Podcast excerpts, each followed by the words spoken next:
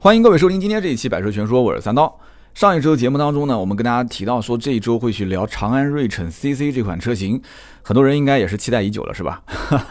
很多人在后台给我留言说，哎，其实真的有点后悔啊，因为之前买了合资品牌的某些车型，买完之后看到国内现在自主品牌出的新车价格定价都很低。那么最近这款车长安睿骋 CC，我之前也提到过的，起步售价八点九九万。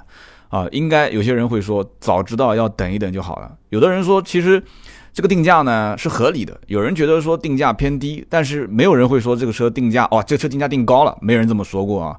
这台车的上市价格，我当时也是有点吃惊，因为之前它的预售价是九万五千块钱左右。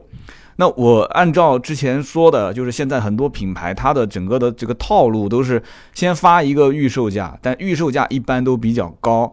回过头来再出现一个官方指导价，这个时候会低很多。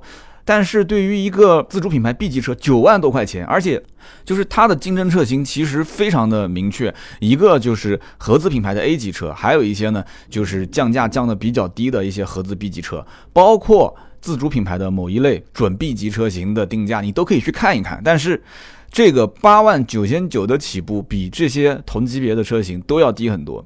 而且这个只是一个官方指导价，当时上市的时候还说到几件事情。第一个就是截止到明年三月底，再补贴百分之二点五的购置税啊，到明年三月份，因为到了一月一号嘛，这个购置税补贴就没有了。所以说这款车是一点五 T 的，有些人可能心理上会有一些落差啊，没关系，继续补给你。还有个三千块钱的是个贷补贴，就是你只要做贷款再补三千块钱。还有一个就是就是置换。置换的话，现在很多人都是开旧车换新车，那么补贴五千块钱，那么可以这么讲啊，一台 B 级车，我真的我也是挺感慨的啊，在国内自主品牌想要生存，想要卖得好，真的真是什么样的招式都用上了啊，就是这个市场现如今厮杀的非常激烈，非常非常激烈。有的时候我就感觉，就中国，你看也是到了年底了，就是这个新车市场啊，从年头到年尾，大家有没有感觉？就像那个电影《阿甘正传》里面阿甘说的那句话，说你永远不知道巧克力下一颗是什么味道，对吧？瑞神 CC 就是这样啊，稍微晚一些上市，到了今年年底上市，但是呢，这款新车。你说如果不用价格来吸引人眼球，那么大家是不是也很难提起兴趣呢？啊，就今天这期节目，我们主要就会说一说，就是瑞骋 CC 这款车除了价格以外的一些点。这个价格呢，至少我个人认为是相当的给力啊。那么提到这个瑞骋 CC，很多人其实第一反应就是这个 CC 到底是什么样的一个含义呢？现在市面上名气比较大的啊，关于 CC 的车型就是大众 CC 这款车。那么这里的 CC 的意思就是 Comfort Coupe，那意思就是说它可以理解成它是一辆呃比较华丽的、比较动感、舒适的、个性的四门轿跑。但是呢，有的人说啊，瑞骋 CC 是模仿它，你要这么说，你真的是冤枉它了，因为这个 CC 啊本来就不是大众的专利。标致也有二零七 CC，对吧？雷诺它也有啊，这个梅甘娜 CC，只是呢，这个二零七 CC 跟梅甘娜 CC 啊，这两个 CC 代表的含义跟大众那个又不一样啊。他们的代表意思就是 Cabriolet Coupe，也就是敞篷跑车的意思。那么还有网友自己可能会理解说啊，瑞骋 CC 的含义是不是代表 Chinese car，国民车啊？其实这个定义挺好的，但都不是。其实呢，瑞骋 CC 的官方含义是 China Class。也就是说，是中国 B 级车标杆啊，它其实隐藏的比较深，它想打造的是中国 B 级车的标杆。当然了，无论怎么理解啊，CC 现在基本上就是一个符号化的意义存在而已。那么，就像我们很熟悉的这个电器品牌啊，中国有一个电器品牌叫 TCL。对吧？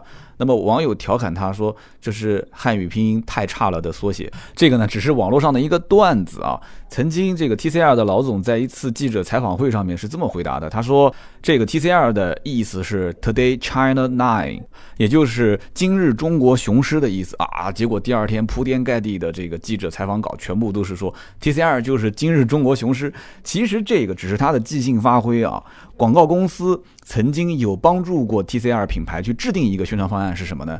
叫做 The Creative Life，也就是创意感动生活。这种说法其实在网上好像并没有被流传开，而其实呢，这个 TCL 的意思就是它公司最早的名称而已，叫做 Telephone Communication Limited，也就是电话通讯有限公司。哈，所以说关于 CC 这个含义到底怎么去理解啊？每个人心中有自己的。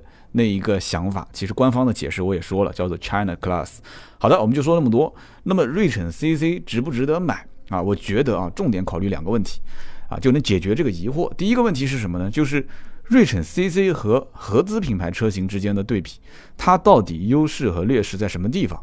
这一点其实很多人也很清楚，自主品牌嘛，对吧？自主品牌的轿车要想打合资品牌，基本都是降维打击。好，那么。用更高级别的车型去定一个更低级别的价格，再加上颜值，再加上配置，再加上一样的性能，一半的价格，哎，这是什么？这就是性价比，对不对？那么老百姓基本上不用去仔细比较，只要看一眼就 OK 了。那么你给不给看一眼这个机会？这个很关键啊。那么就比如说今天瑞城 CC 的目标对手，速腾、轩逸、卡罗拉，这都是在 A 级车合资品牌当中销量非常大的大户。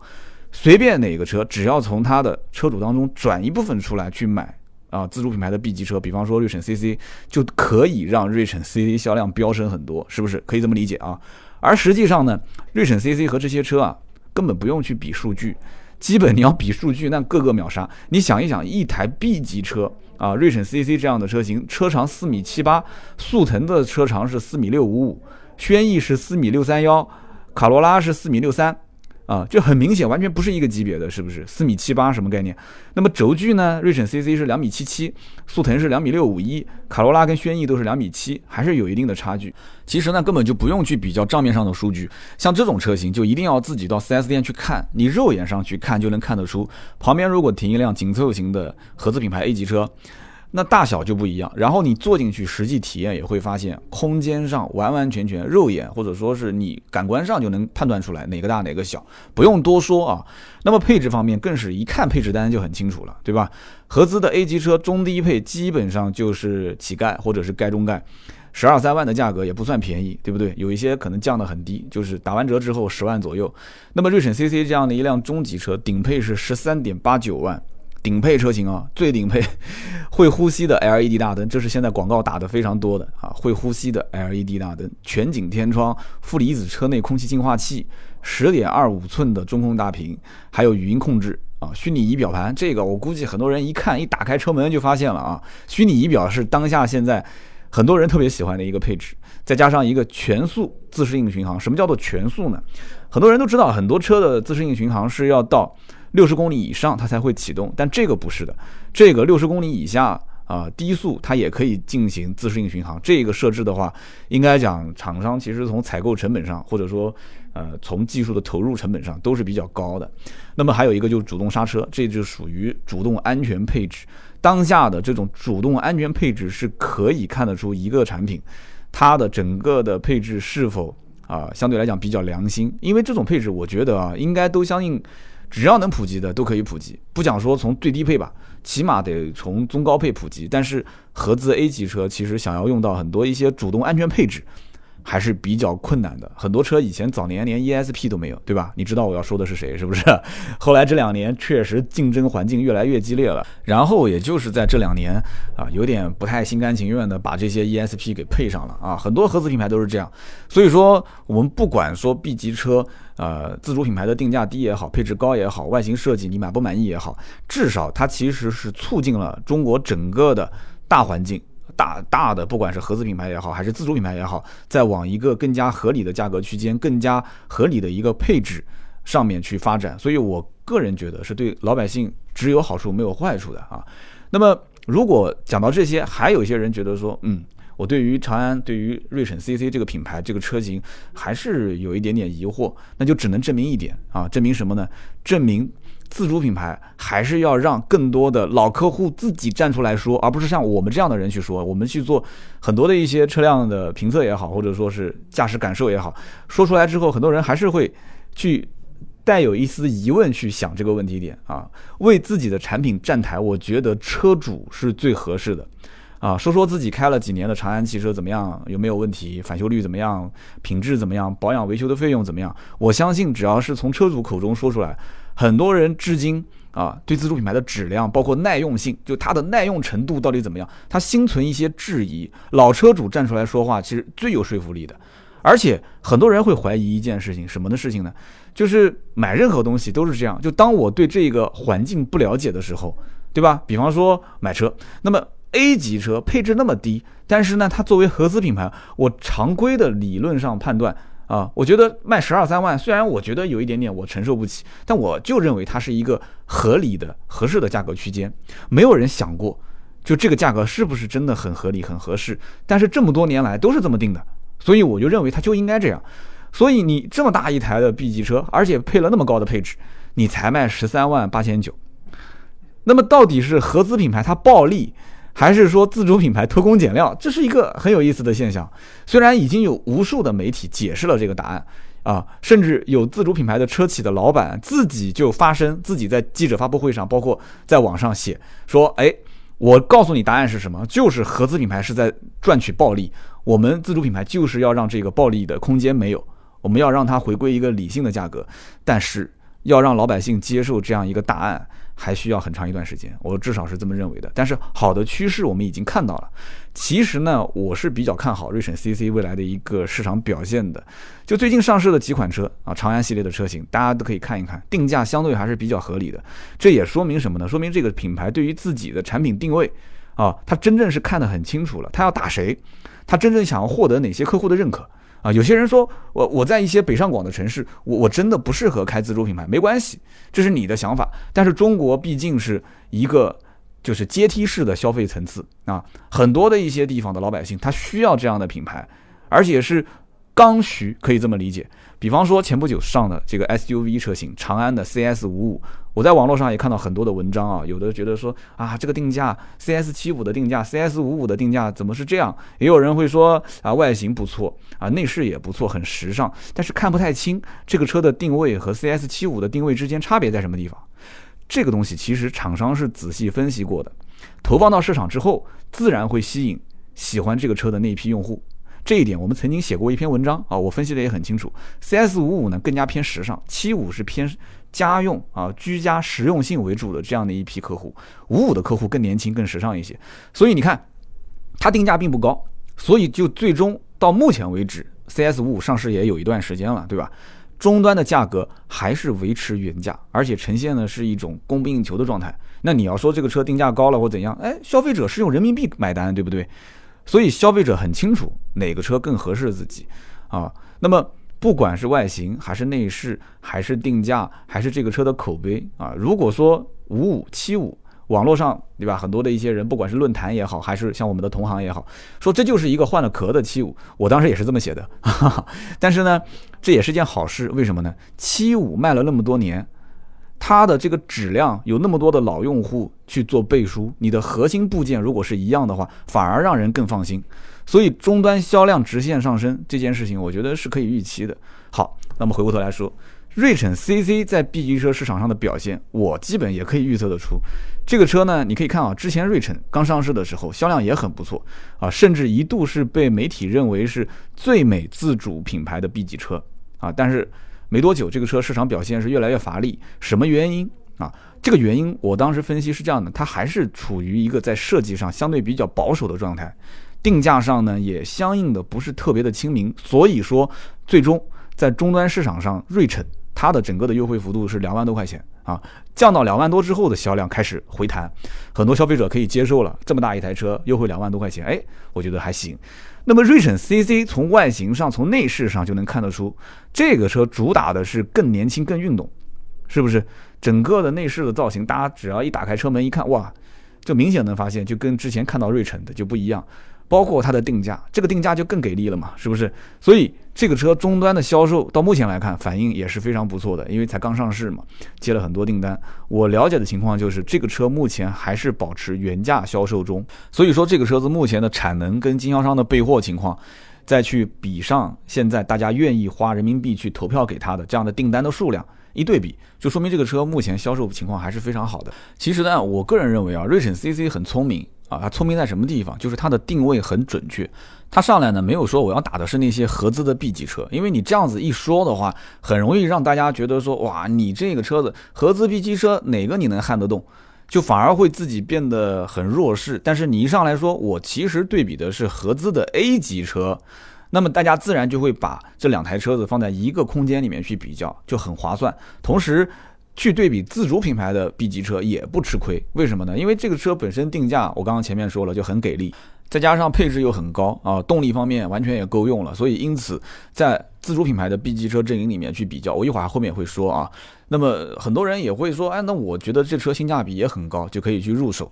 我们先说关于合资的 B 级车的市场，因为虽然他不说我是要去打合资 B 级车，但是合资 B 级现在目前是什么样一种状况呢？合资 B 级现在目前格局是很难被撼动的，德系的帕萨特跟迈腾两个兄弟是牢牢的掌握第一阵营，可以理解对吧？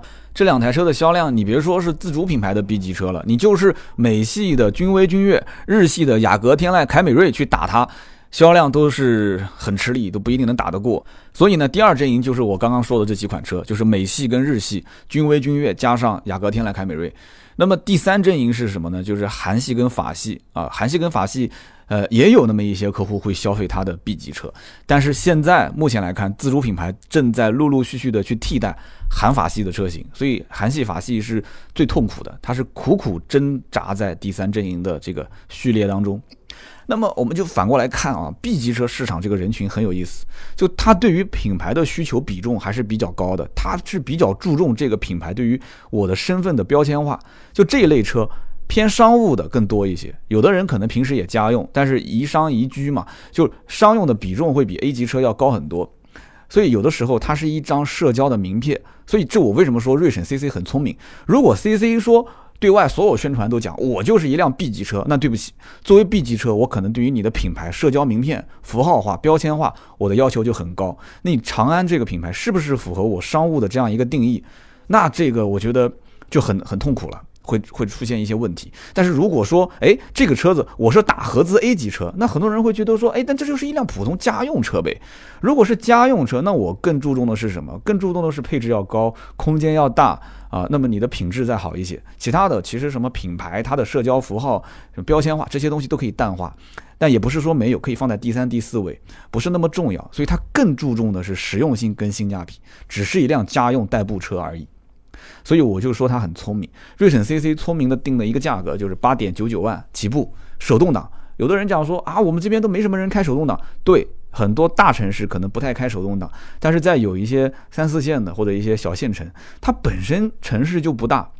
而且很多人刚学完驾照，他觉得说，我其实应该开一个手动挡，要不然我就不如学一个自动挡驾照算了。我开个手动挡，我本身学的就是手动挡的 C 一的驾照，所以很多一些这些小一点的城市，它开手动其实性价比很高，所以定价起步八点九九，买这么大的一辆车啊。那么对于十三点八九万这种车型，可能到了呃一二线城市、二三线城市，有一些人觉得说，那我预算也不错，挺高的，我完全可以买到顶配，没问题啊，买顶配配置更高。那么对于 A 级车或者 A 加级车型，合资品牌的车型，记住了啊！我刚刚前面说的，空间各方面跟它比起来，那就是直接秒杀。因为一个 B 级去对比一个 A 级或者 A 加级，这本身就不是很公平的一件事情哈。我们弄清楚这个问题之后，我们再想第二个问题，这个也是一个无法回避的问题，就是毕竟国内的自主品牌不是你一家啊，也有很多的品牌在这个市场上去玩。那么我们就要看一看有哪一些自主品牌的中型车的玩家。他们卖的怎么样啊？我罗列了一下啊，奔腾的 B 九零，东风的 A 九，传奇的 GA 六、GA 八，吉利的博瑞，荣威的九五零。如果我要说漏的啊，我有说漏的，大家可以补充，可以增补一下。那么长安当然还有之前的瑞城啊，所以说瑞城、瑞城 CC 也相当于是啊双瑞打市场，两个瑞啊，瑞城、瑞城 CC。呃，东风的 A 九，很多人其实也很清楚，这就是一个套了壳的雪铁龙的 C 六。啊，因为它是在 C 六的基础上换壳换标造的一个车，奔腾的 B 九零基础其实是马自达六，大家应该也很了解，就是奔腾一汽奔腾很多车都是在马自达基础上去进化啊，进化。你看我这个词用的多好。荣威的九五零呢，基础就是君越。那么这三款车呢，有合资品牌的这个车型的基础也是好事。但是呢，也不是一定是件好事。怎么去理解呢？因为有合资品牌的这个基础，那么他们会在技术方面共享，成本更低。再加上呢，有一些了解它的车主可能会觉得说，哎，呃，也挺好，价格比合资品牌更低一些。那么买一个这个性价比呃看似更高一点的这些车型也能接受。但是要知道现在的环境是什么？现在的环境就是合资品牌的这些车，就他们的原型车价格本身就不高，因为竞争环境实在是太激烈了，所以。就导致有些人觉得，那我不如再加点钱，直接买它的原型车好了，我干嘛要买这个车呢？对不对？不能天天活在别人的阴影里面。我前面也说了，就是这个车型，它有的时候你要是定义是 B 级车，是一个偏商务的车，很多人对于品牌的诉求还是比较高的。所以说，很多车主了解之后抛弃自主品牌，买了合资品牌，这种都是一些很现实的问题。那么大家都不希望自己的车是什么什么车的廉价版，对不对？这句话很容易理解。所以呢，其实我认为啊，这个瑞辰，包括瑞辰 CC，真正的竞争对手是两个品牌，三款车，就是传祺的 GA 六跟 GA 八，吉利的博瑞。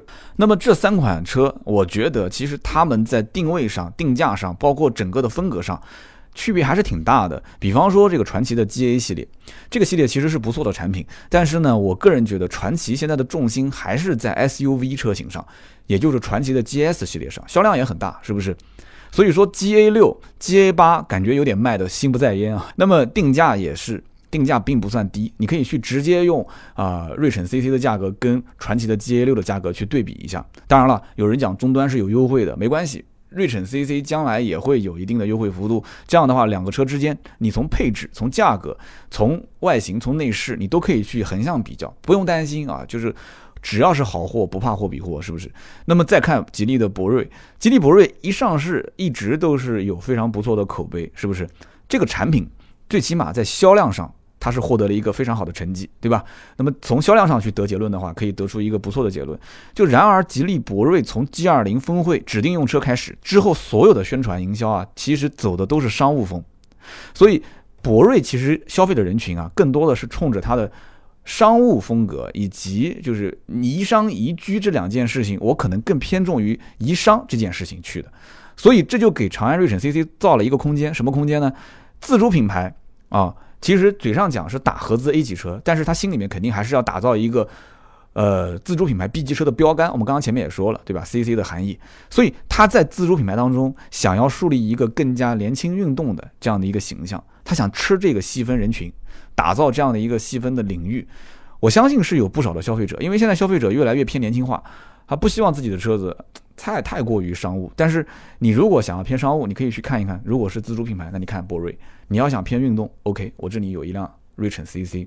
所以打造这样一类车，去获得自己所适配的这一类用户，心不用太大。现在基本上互联网时代，呃，都很透明啊，都很透明。你只要是真心诚意的去打造一款产品，自然也会有人喜欢你。实际上啊，GA 六、GA 八、博瑞定价，你可以直接拿来跟瑞辰 CC 去比一下，发现。这个价格定义还是比较高的，而现在目前来看的话，像帝豪、吉利帝豪的 GL，包括荣威的 i 六，这些车是比较接近于瑞辰 CC 的定价，但是车型的定位呢又低了一个级别，就可能是 A 级、A 加级，所以我觉得长安瑞辰 CC 这种降维打击的方法是有点狠。啊，有点不太按市场的规矩出牌，感觉这个杀伤力有点大啊！就不仅怼了合资品牌，它就连自主品牌也带进来了，就感觉这个车是要 diss 全场。呃，我在静态体验瑞辰 CC 的时候，我最明显的感受是什么？就是这个车到处都是软包，肉眼可见的这个手工缝线还是很工整的。其实这个豪华感的营造主要靠的是细节。我曾经做过一期节目，叫做“不讲究跟不将就”。啊，我当时看到这个车，我有种什么感觉呢？就好比一个明星和一个网红啊，两个人开手机直播啊，明星开手机直播，网红开手机直播，可能区别不大。你甚至于可能明星还没有网红会直播，但是如果一旦是一个大型的颁奖仪式，走红地毯，你会发现各种细节就能看出哪个人是明星啊，哪个人是网红。网红终究是网红，明星终究是明星哈。瑞审 CC 的内饰感觉，其实建议大家自己去 4S 店体验一下，我相信应该不会让大多数的人失望啊。那么最后谈一下关于驾驶的感受，零到一百公里的全速 ACC 自适应巡航，这是我最满意的啊。为什么呢？这么讲，全速的意义就是。呃，我不仅是开高速的时候可以让它巡航啊，这样的话就很很省心，不用高度紧张。那么另外一方面的定义，也是我更喜欢的，就是下班上班的高峰期，缓行路段全速的自适应巡航是可以释放双手双脚。当然了，这个我不建议大家这么去开，但是这个功能真的是可以，因为它是可以帮你跟车，它可以跟随前车嘛。虽然说呃也不至于到无人驾驶的地步，但是至少可以让双脚放得更轻松，对吧？神经也放松很多。那么另外呢，这台车的六 AT 的变速箱匹配的程度也是很好，升档很积极啊，也不拖沓。呃，底盘的调教各方面，我觉得这是长安的强项。我之前试过长安的一款 MPV，我感觉整个车调教的就有点像轿车的感觉，就开起来不像是一辆大车。那么这个车子本身是一辆轿车，所以我觉得啊，它的整个的偏运动的属性。驾驶感受给人感觉还是很不错的，偏操控。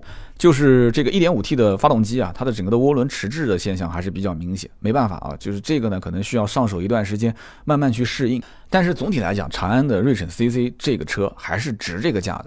我们回到长安品牌自身来讲啊，长安汽车作为咱们中国的国有的大品牌，它的肩上的担子其实是挺重的啊。说的再直白一点，长安一直属于一个。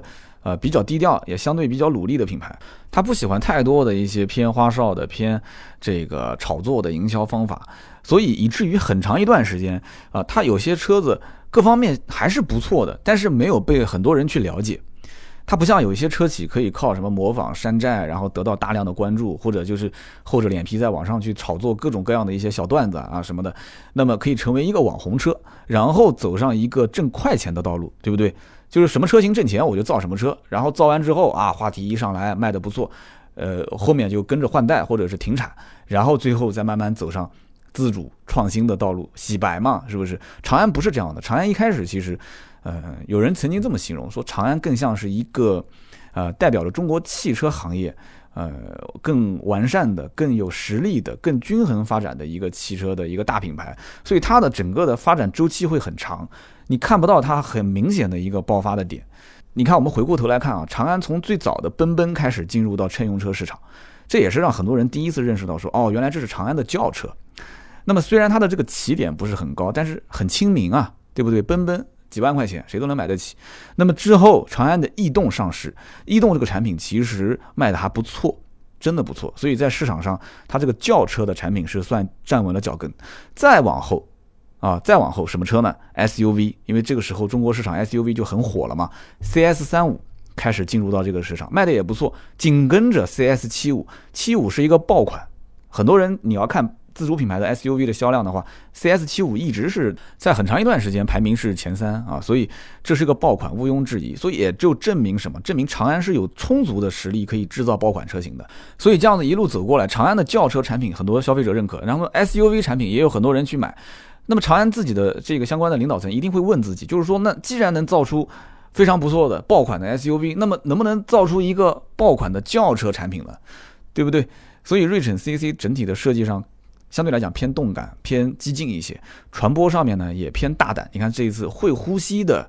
大灯啊，哎，这个就偏大胆一些。虽然是一款中型轿车，但是它自己啊自我的定义还是更合理一些，它的定位更加的亲民一些。我觉得这是件好事，看清自己。而且呢，它传递的是一种什么信息呢？就是我品质不错啊，我的质感也不错，开起来也很舒服，给你一种居家舒适的这种概念。这样的话，其实就更加的接近一些家庭用户，大家觉得买这个车没什么压力。我相信呢，瑞选 CC 一定会有一个非常不错的市场表现。好的，今天呢，以上就是节目的所有的内容，感谢大家的收听和陪伴，听到最后都是铁粉。我们下期节目呢，接着聊，拜拜。